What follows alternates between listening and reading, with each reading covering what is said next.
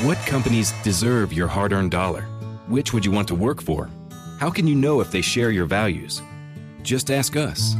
Just Capital is a nonprofit that tracks who really means business in supporting workers, customers, communities, the environment, and shareholders. We measure progress, track success, and help them be better. When you see the Just Capital seal, you know what's real because just business is better business. Visit justcapital.com to learn who makes your dollar count. Today at 1 o'clock in the afternoon, Victor Davis Hanson will join us exclusively on KMJ to talk about a plethora of issues. Whenever Victor joins us, the ratings go right through the roof. Not that they're bad when he's not here, but I look at some of these numbers after we get them and I say, What am I, chop liver? Come on here. No, but he's got to be one of the greatest minds in America. There's no doubt. And he's one of our own, just, you know, down the road in Selma. So this afternoon, 1 o'clock, Victor Davis Hanson, and we'll be talking about so many things, including the conversation that didn't occur with special counsel Robert Hur. And I'll get to that too, even before Victor. Um, yesterday, during this show, it happened. One dead, 21 wounded, 21 wounded. Shots fired at the Kansas City Chiefs rally and parade while we were on the air yesterday. This was so sad. And it's very sad to know that one in our industry is one of the individuals that was killed, the individual that was killed, a very beloved disc jockey back in that area from KKFI, is the dead person. She's a young mother of two.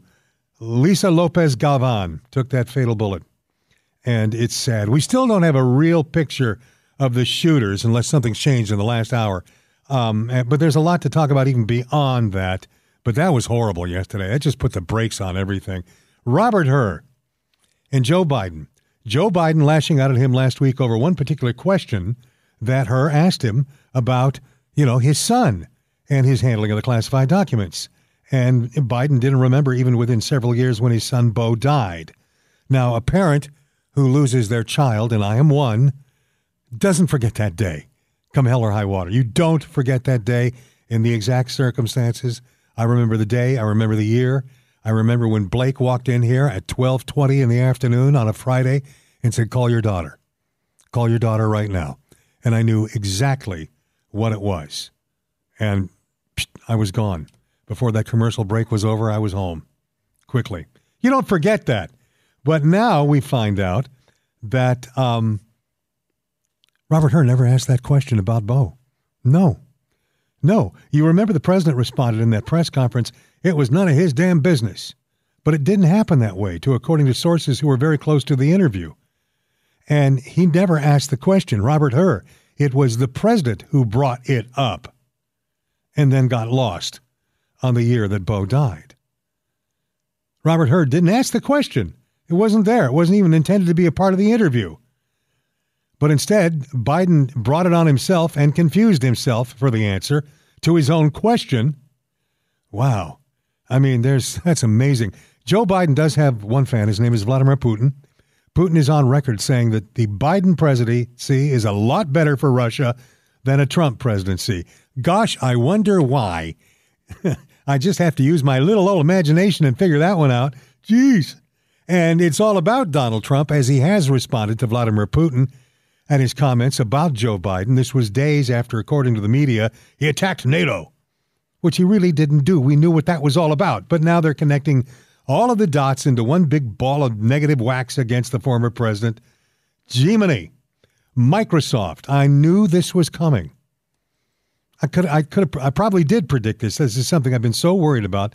Microsoft has indicated that they have captured, not they don't know who they are, but they got some online hackers from China, Russia, and Iran using Microsoft AI tools for, you know, this artificial intelligence in other areas of espionage. Yeah. I'm telling you, AI is going to become the bane of the 21st century life in America. That combined with nuclear technology and the boasting of its capability to attack Israel, any particular base they wanted to, after European nuclear officials indicated that Iran has the bomb and they're good to go, this will keep it rocking in the 21st century, I'm telling you. Rocking in the wrong way. Russians had their, uh, excuse me, Iran had their pipeline, one of their main pipelines blown up. They're saying it was a terrorist action. It could have been. They could have done it themselves. to bring about, you know, whatever narrative they want to push down our throats in the West. But, or it could have been done by somebody on the other side doing their duty and hitting them with a little espionage to throw them off track in the, you know, area of exporting that oil. Dateline, California. Southern California has um, busted a young teen allegedly plotting to do a massive school shooting.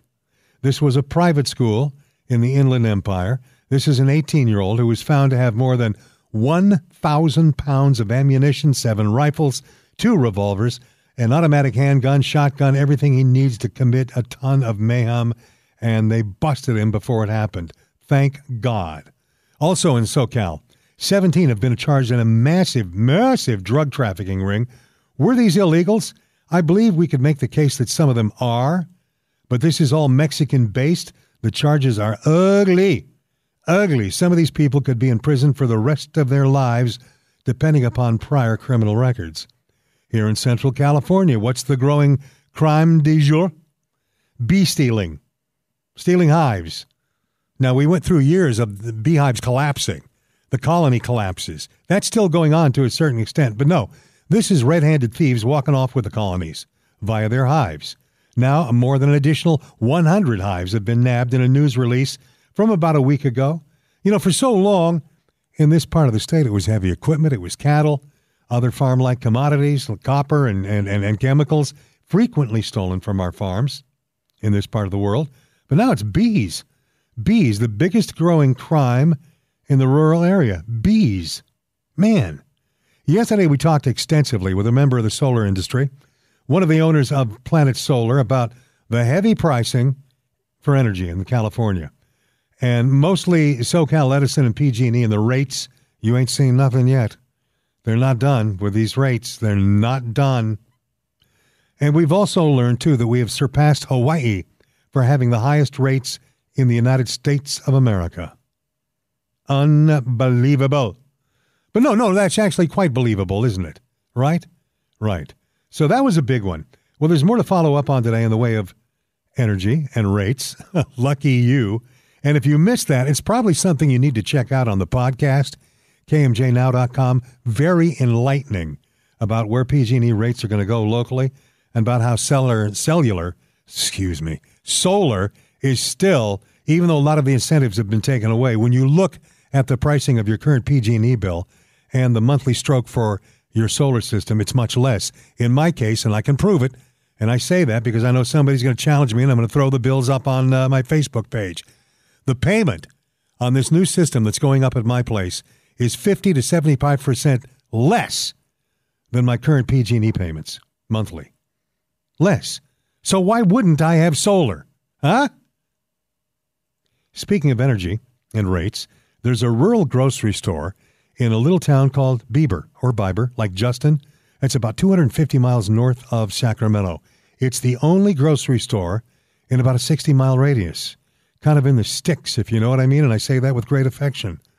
Well, 65% of their profit went to pay the energy bill to PG&E last year. 65%. It's gone up so much they may have to close their store.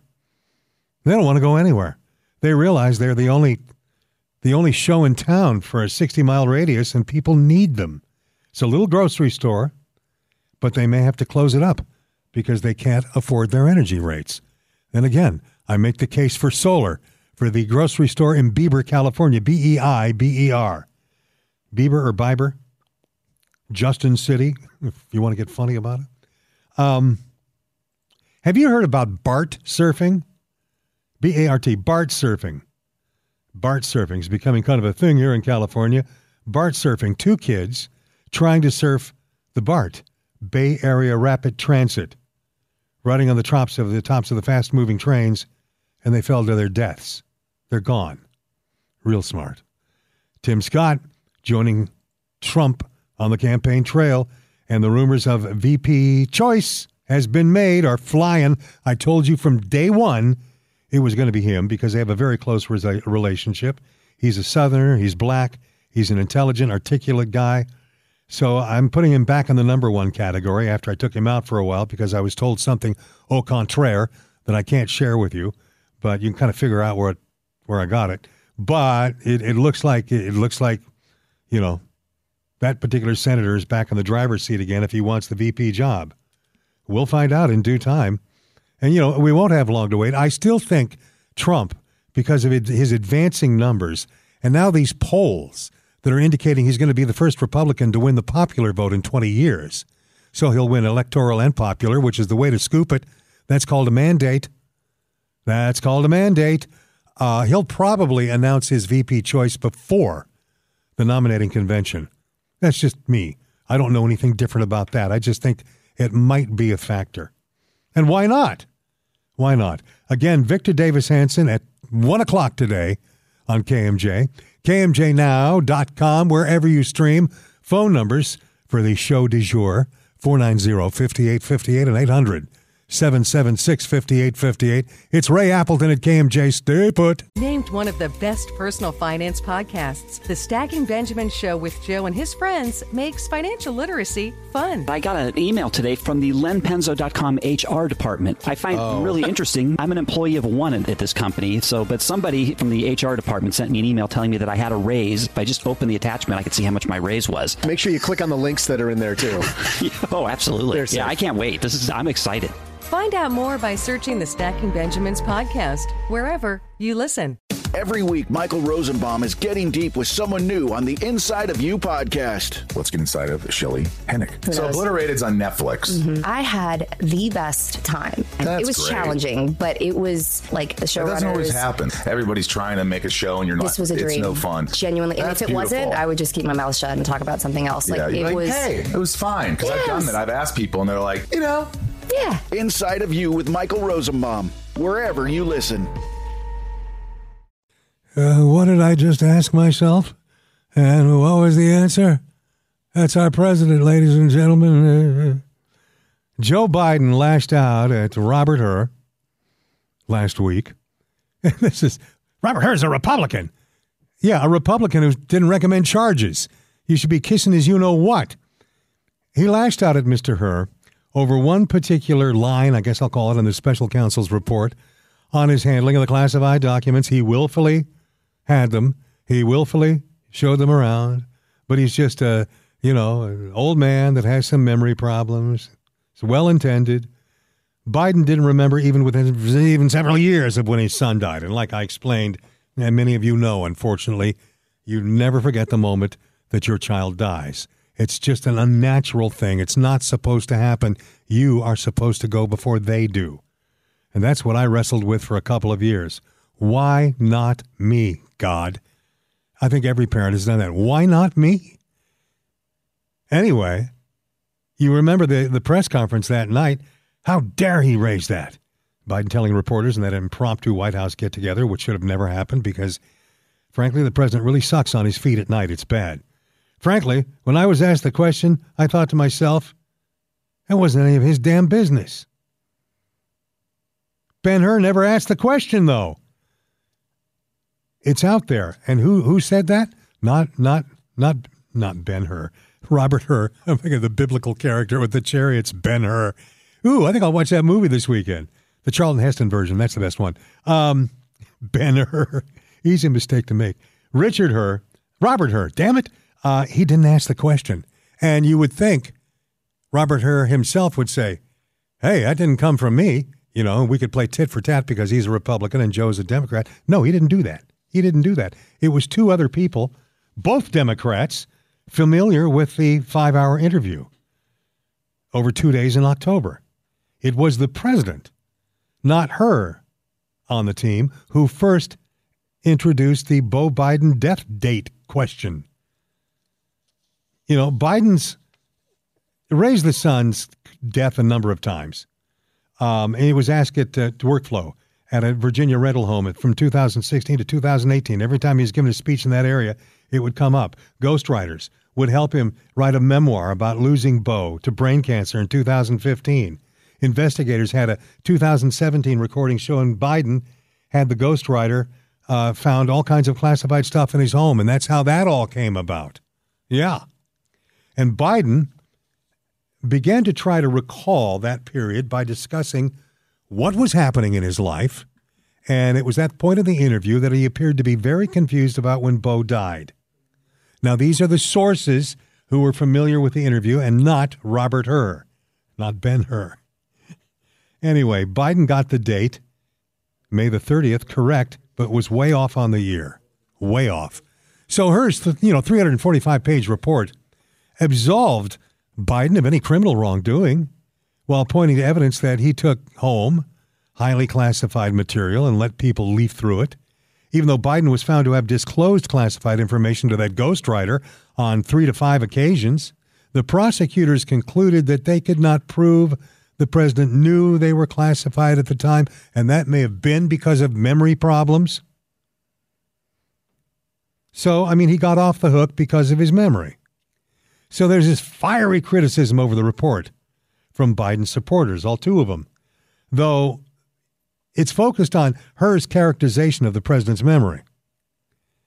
And they say that the report was filled with gratuitous details about Biden's memory, including when the, the president misremembered the year that Beau died. And they have also seized on Biden's statement that the special counsel asked him about that death date for Beau Biden, and he did not. He did not.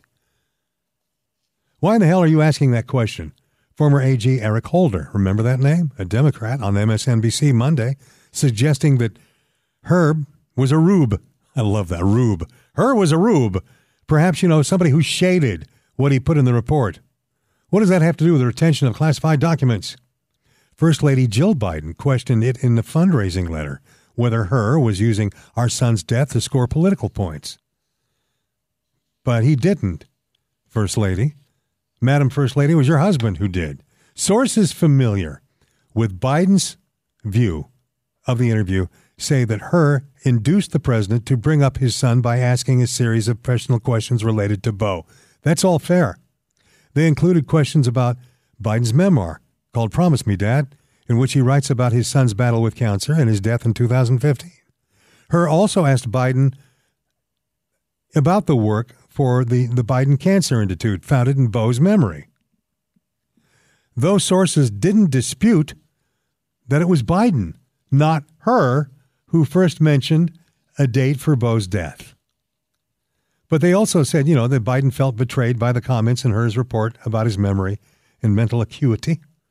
And, and during the interviews, Hur asked him to recall uh, events in, in several years past as best as he could, and Biden agreed to speak freely and freely and expansively rather than, you know, in the, the clipped and careful manner of, you know, typical of when he's on the cards. So, exactly, to get to the point here, what Biden said about his son's death and other issues ultimately will become probably public in the near future. It was a two day interview. There was an audio recording of it, it was transcribed, and the congressional committees are expected to push for its release and they'll get it. There's no reason why it needs to be held back.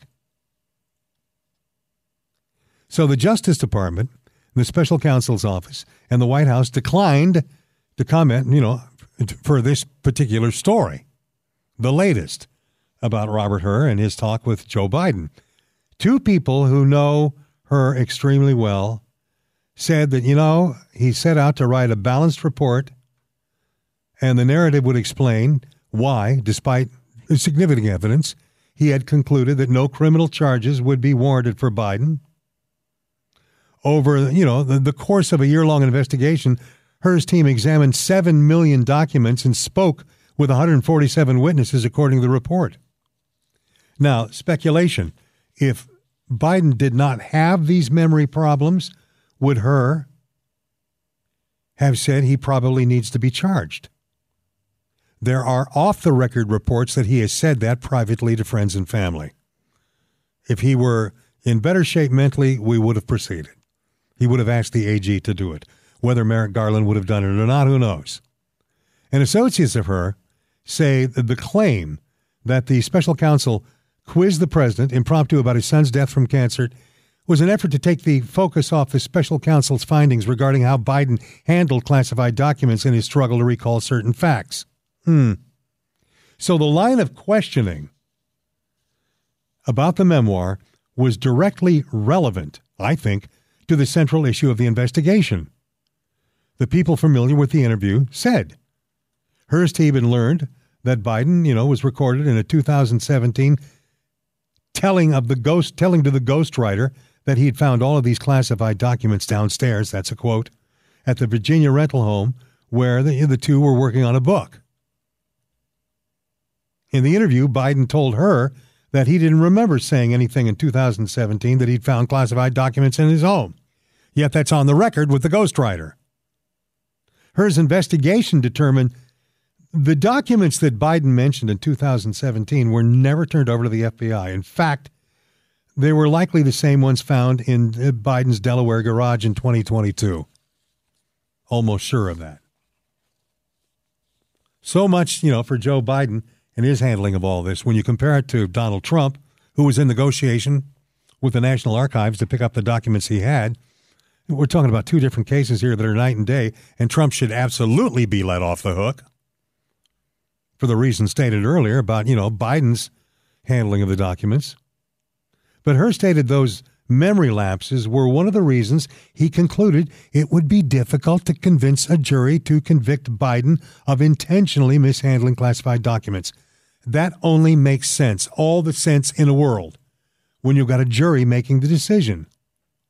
Now, Attorney General Merrick Garland has also been criticized by Democrats for releasing the full unredacted version of the report. Oh, too bad, so sad.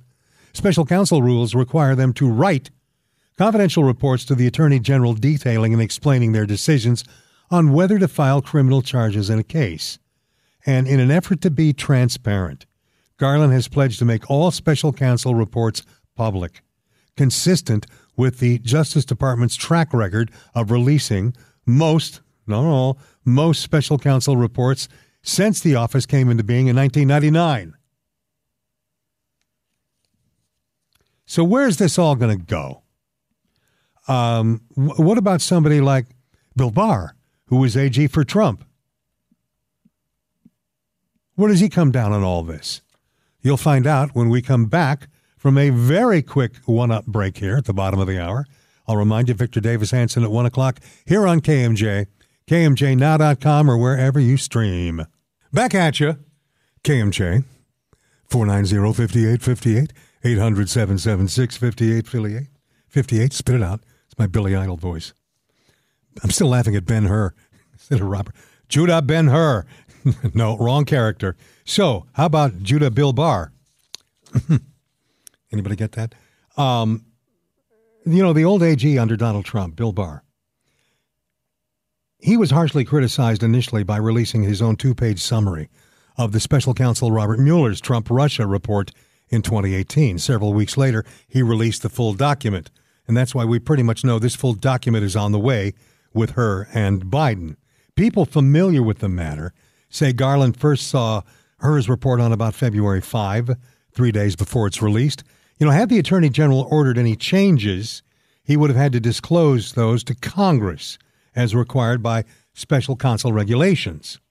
And in a letter to Congress, when he, you know, released the report, Garland said that he took no action to block any investigative steps by Hur because nothing the special counsel did was so inappropriate or unwarranted under the established departmental practices and it shouldn't be pursued.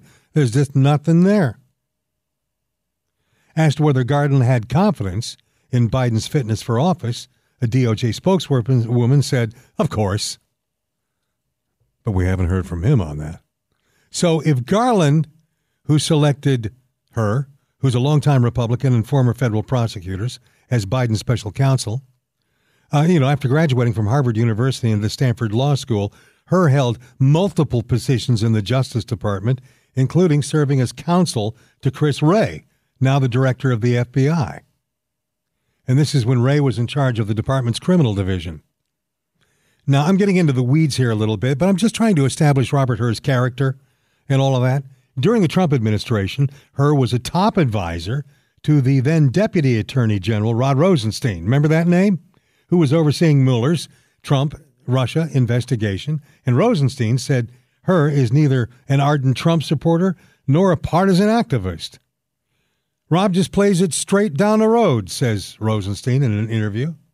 I think he wrote that report what is to be, what he believes to be the relevant facts uh, in in the course of all of the talks for two days, and he used that to evaluate whether there should be charges or not. So there, I mean, there's pretty much the whole story. Biden, you know, was not asked that question by Robert Hur, nor was he asked the question by Ben Hur. So it, it just didn't happen. And I give Robert Hur for credit for not saying, hey, that, that didn't happen that way, and looking like some kind of partisan hack himself, trying to ambush the president. He just left it alone, figuring the truth has either come out or it is what it is, and does it really make any difference? Whether he asked it or Trump, uh, Trump or Biden himself brought it up, he still got confused over Beau's death date, the year. It's sad. Again, I mean, it's it's becoming sad how um, mentally out of it, if I can say that, and I mean it politely, the current president is. I've heard a couple of Republicans and Democrats on TV lately, you know, expressing their fear that his, you know, cognitive problems are going to cause problems for the United States. Security problems. We may be in a little bit of danger. The shootings yesterday in Kansas City at the Chiefs Super Bowl celebration. Man, had to happen, right? I mean, come on. A very beloved radio disc jockey, diehard Kansas Chief fan. This was the lady that was killed. The one death was this person as the shots rang out and marred the NFL team's victory celebrations. And that ended with, you know, 21 22 others injured. So we're talking about a lady who worked for KKFI. Her name was Lisa Lopez Galvan, and she was taken by this senseless act. She had children. And it's it's just sad. I mean, I keep using this word over and over again. It was Valentine's Day. This was a big victory for the home team in KC. You know, they'd earned all of this this moment to relax and be friendly with one another and support something you know, other than something political. Um, this was a great, great victory for that area and those people, and they deserved a little celebrating. And it's a bloody shame this happened the way that it did. But this woman, a disc jockey, she was known as Lisa G on the air. She had a program called, a very popular program in Kansas City called The Taste of Tejano, which obviously featured Hispanic music. And she's no longer with us. This is the one person who was killed. She was in her mid 40s. She lived with her husband and two children in a suburb of Shawnee. And her personal Facebook page includes multiple posts and images supporting the Chiefs, who won the Super Bowl, their second one on Sunday, consecutive. Other victims in the shooting have not been named, but they're all alive. Uh, we thought in the beginning there were no children that were shot. Wrong. 11 were children and they're all expected to recover. They're all expected to recover. Thank God. But who were these people? We don't really know that much more about them yet. Don't know. I mean, the first thing that I thought yesterday, and I was very careful with my words, you know, was this an act of terrorism? I mean, it would just fit like a glove. Big American celebration for a big American sports time on a big American day to celebrate you know, love for one another, significance other, Valentine's Day. It just would make sense if indeed this were an act of terrorism. But, you know, we can't jump to that conclusion yet. Nothing out there that I know of, like I say, unless things have changed in the last hour. Phone calls. Uh, Dan, you're on KMJ. What's up? Hey, hey, Ray. Uh, great show as usual. Yeah, I wanted to call in about this very sad shooting that took place in Kansas City. You know, we were just talking about the Super Bowl a few days ago, and you know, I know Kansas City a little bit, but um, I think what's going to come out. I'm not trying to jump to conclusions, but I've heard a little bit of this. This was a dispute between little thugs. And, could be, yeah, could be. Uh, and sadly, Kansas City does have a problem with gangs, like most of our major cities do, and it kind of mars the city because it's a great city, a lot of cool things to see other than just the Chiefs and and the Royals. But um, that's why I go there. But um, you know, uh, President Trump started a program in Kansas City called Operation Legend. I don't know if you remember or not. No, I don't. Boy, little, I don't. Yeah, he started it in 2020, early 2020, I believe was the year he started it. And a little boy named Legend Trefilio, I think was his last. I might be pronouncing his last name wrong, but a little three-year-old boy named Legend was shot in a drive-by. Of course, he wasn't the target, but he was he was killed. And of course, the the AG there in, in Missouri is real um, conservative, and he got the president to come there and start a program called Operation Legend. Hmm uh, named after the little boy to crack down on on street thugs. And he he took that program into like St. Louis, Chicago, and I think even Los Angeles. And they they arrested about six thousand people overall. Took a bunch of guns off the street, and um, uh, as soon as Joe Biden came into office, and you can anybody can look this up in twenty January 2021, he ended the program. I think Bill Barr had left uh, DOJ by then. Merrick Garland was probably in there, and they made the decision to stop this program, and they probably went after the January 6 rioters instead. Now, I'm not saying that the program was still in place that this wouldn't have happened, but the target was these street gangs. You know, and people right now, of course, people are saying, well, why doesn't somebody do something instead of just, you know, offering up prayers? And and we do need prayer for our country because these kids, they just shoot indiscriminately. And Trump was trying to do something about the street gang violence. And of course, that was ended under under Biden. That can't remember anything. And um, you know, it's just like the shooting that took place. Now it may have been two years ago in Goshen, where that little baby was shot by some three street thugs right in the city of Goshen near Visalia.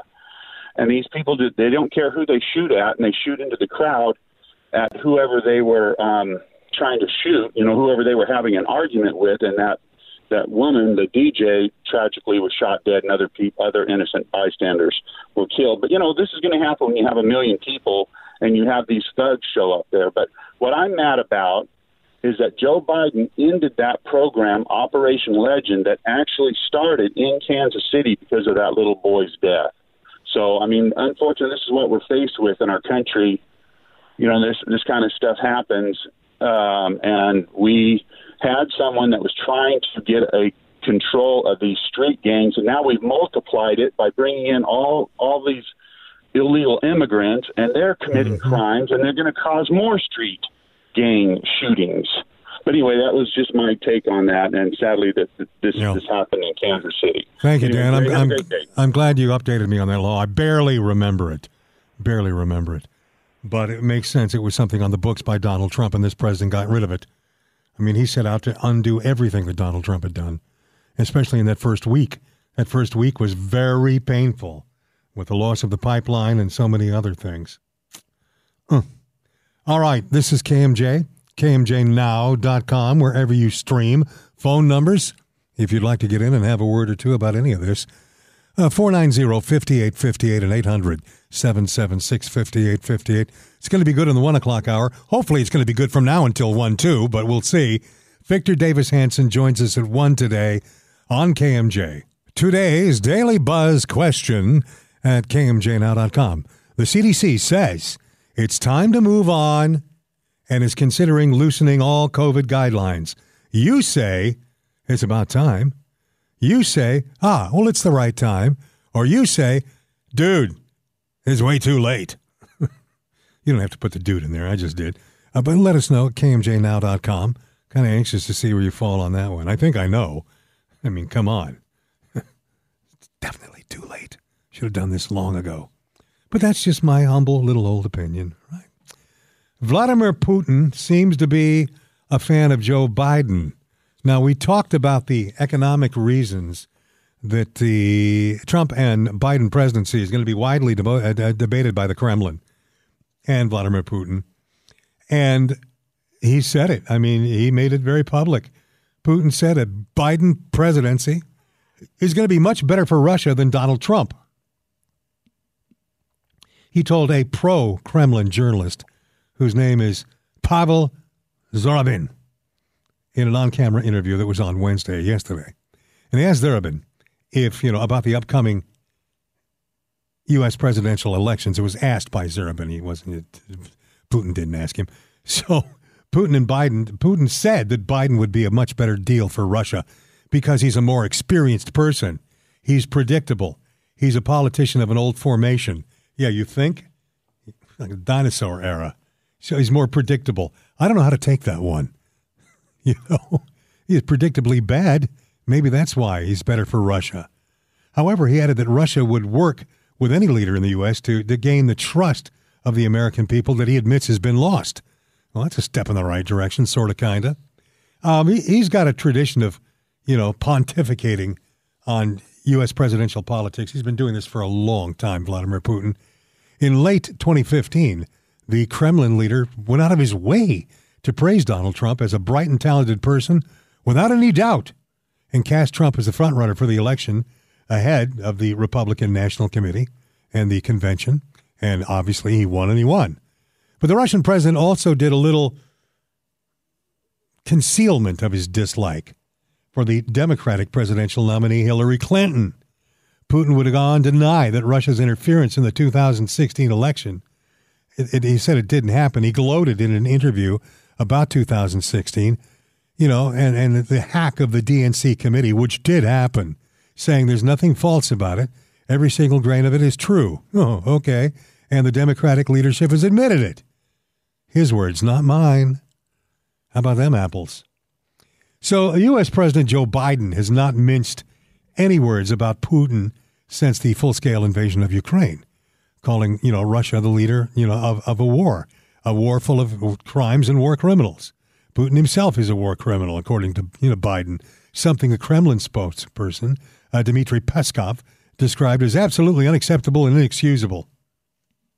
Sorry. So, Russia's leader, Putin, says the comments come in the wake of Trump telling a campaign rally that he would encourage Russia to do whatever they want to do to any NATO member country that doesn't meet its spending guidelines. Something NATO chief Jens Stoltenberg said put American and European soldiers at increased risk. Trump's pledge, if delivered, would, would, would overturn the collective defense clause at the heart of the alliance that Putin has long criticized NATO and opposes its expansion. Uh, I beg to differ. Trump's pledge would not do that because the pledge it doesn't have anything to do with you know overturning the collective defense. It has to do with them paying their dues, paying their freight. In his interview, um, the Russian president has regretted that he didn't start active actions in Ukraine earlier. Hmm. In February 2022, claiming that the West leaders had lied to Russia about not expanding NATO to the east. Yeah, right. We were and we are concerned about the possibility of Ukraine being drawn into NATO, since that threatens our security, says Putin. Well, he's damn straight about that. You know, they want to join NATO, and I think they very well should for their own protection. And if they get out of this in one piece, I'm sure they will join NATO. Now, recently he was interviewed by you know who, Tucker Carlson, right?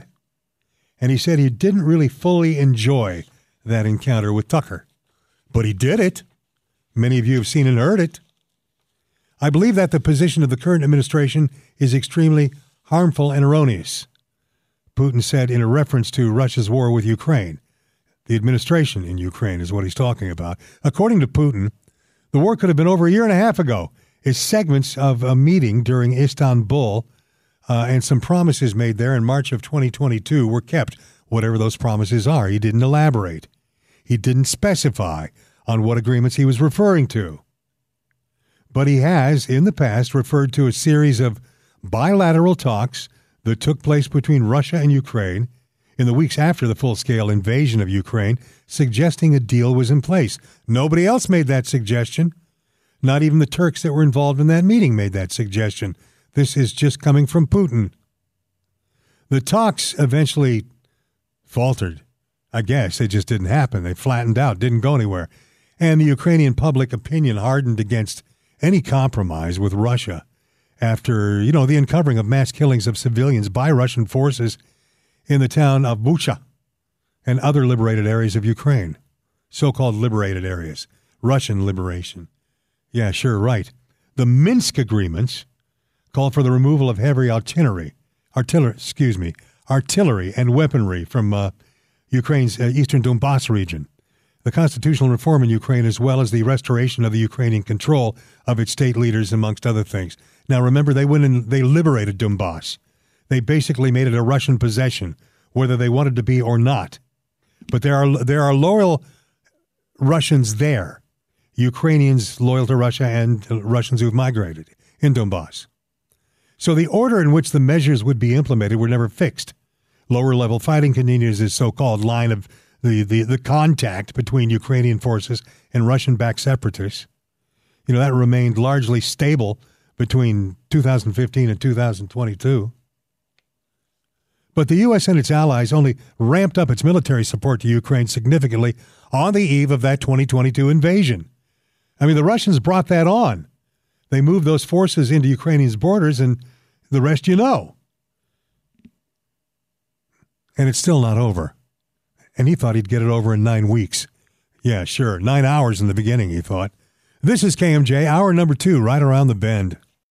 What's up, folks? Anthony Armstrong here. Bob Papa, along with Super Bowl champion Carl Banks. Hey, NFL fans. This is Solomon Wilcots, former NFL safety and host of the Bleav in Bengals podcast. Catch my show and all 32 Bleav NFL podcasts. Listen in to former players give their inside perspective on your favorite team. Search Bleav, that's B L E A V, on Apple, Spotify, and wherever you get your podcast. It's always football season, wherever you listen.